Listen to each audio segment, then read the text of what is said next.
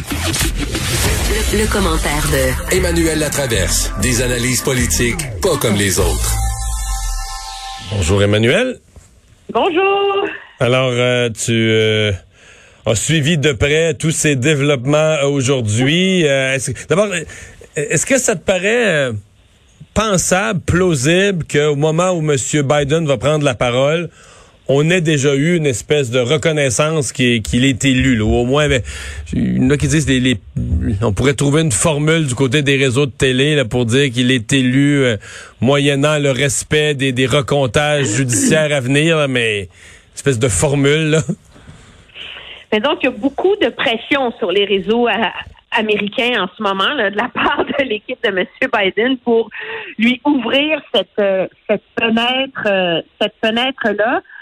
Euh, en même temps, on est dans un contexte tellement polarisé aux États-Unis que euh, la, responsabilité supérieure des réseaux de télévision est absolument euh, essentielle.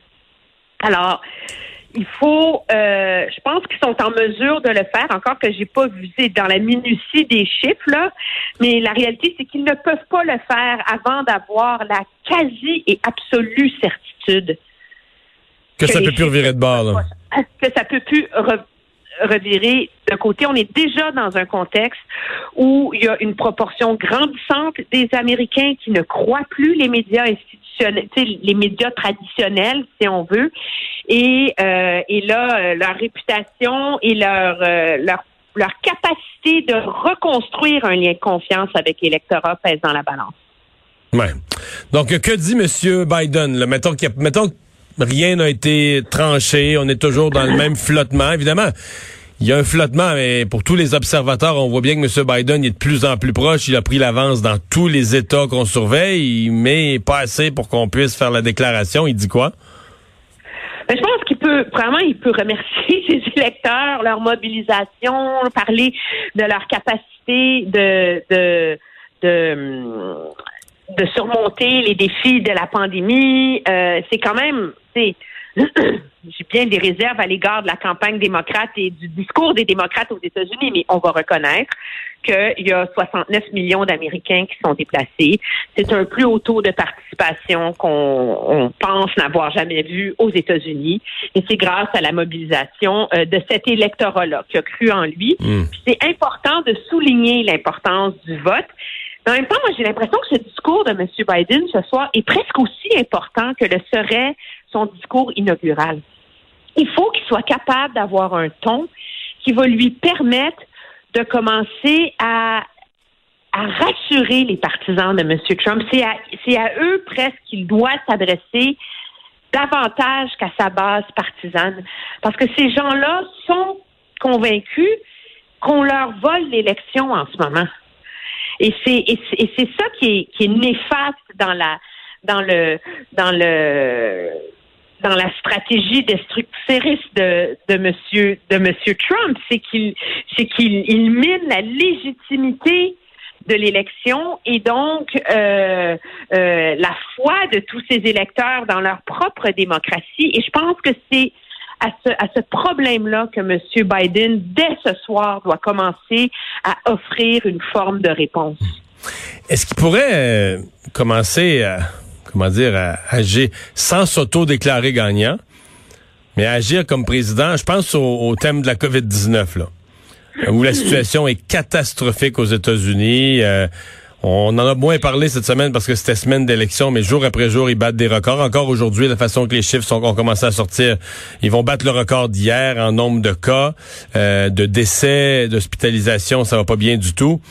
Est-ce qu'il pourrait commencer à aborder des grands thèmes de politique publique? Bon, le programme, le programme d'aide économique qui, qui est attendu, commencer donc à, à parler des choses qui doivent être faites. Je ne sais pas comment le faire là, sans s'auto-proclamer, mais tu sais, parler aux Américains de ce qui doit être fait pour le bien du pays, comme, comme un président le ferait? Doit- Oui, il peut le faire sur l'aspect de la pandémie, sur l'aspect de l'économie, mais il ne peut pas le faire sans tendre la main aux républicains. Parce que la, la, la réalité, c'est qu'on a tous les yeux rivés absolument sur l'élection présidentielle, mais les républicains ont maintenu leur contrôle de toutes les assemblées législatives qui étaient vraiment en jeu pendant cette élection.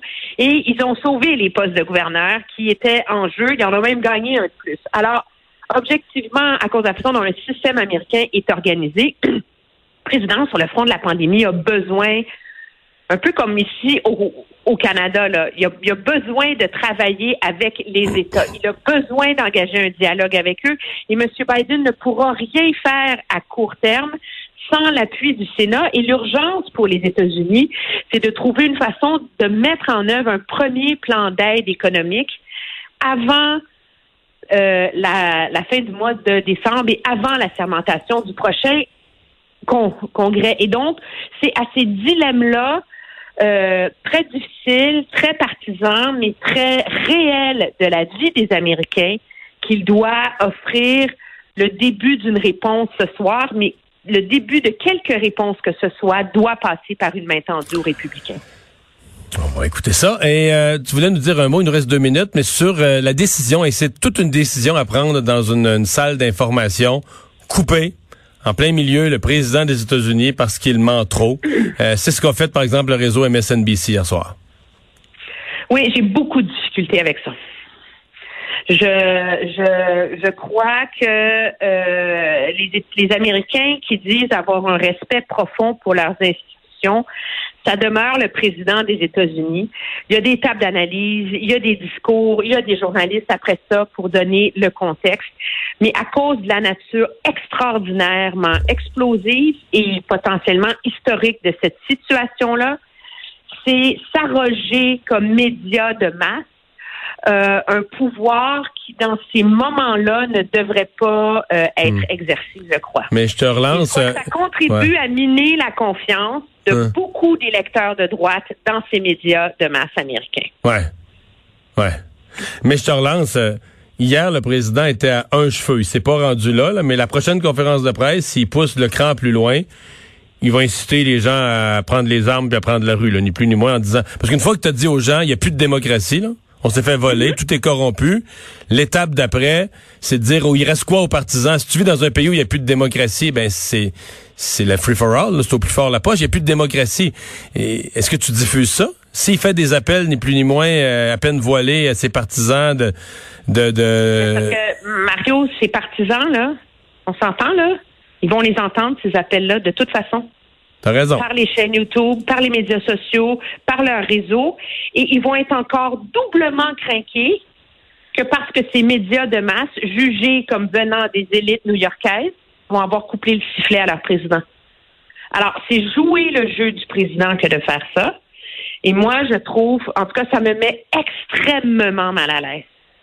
Euh, je pense que c'est, devenir aussi partisan dans la couverture de ces enjeux difficiles-là que n'est capable de l'être hmm. Fox News. Mais euh, en fait, CNN l'a pas fait. CNN a diffusé au complet. Mais CNN a fait, en tout cas, dans mon livre, Anderson Cooper a fait pire. Hein?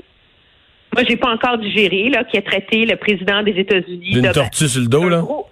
D'un gros obèse qui se démène comme une tortue sur le, sur le dos au soleil. Mario, penses-tu vraiment que si tu disais ça en ondes à TVA, ça passerait comme une lettre à la poste?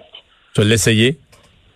Non, mais gars, tu me le conseilles pas. Moi, je peux non, je sais bien, mais... la question, c'est y répondre. T'sais. Ouais. Mais en même temps, euh, je pourrais te dire jusqu'à demain, il y a une série d'affaires que si nos politiciens faisaient ça au Québec, ce que Donald Trump a dit ou fait, je veux dire, il n'y aurait plus de carrière le lendemain, puis dans son cas, ça a passé. Perd notre autorité. Oui, oui, oui, t'as raison.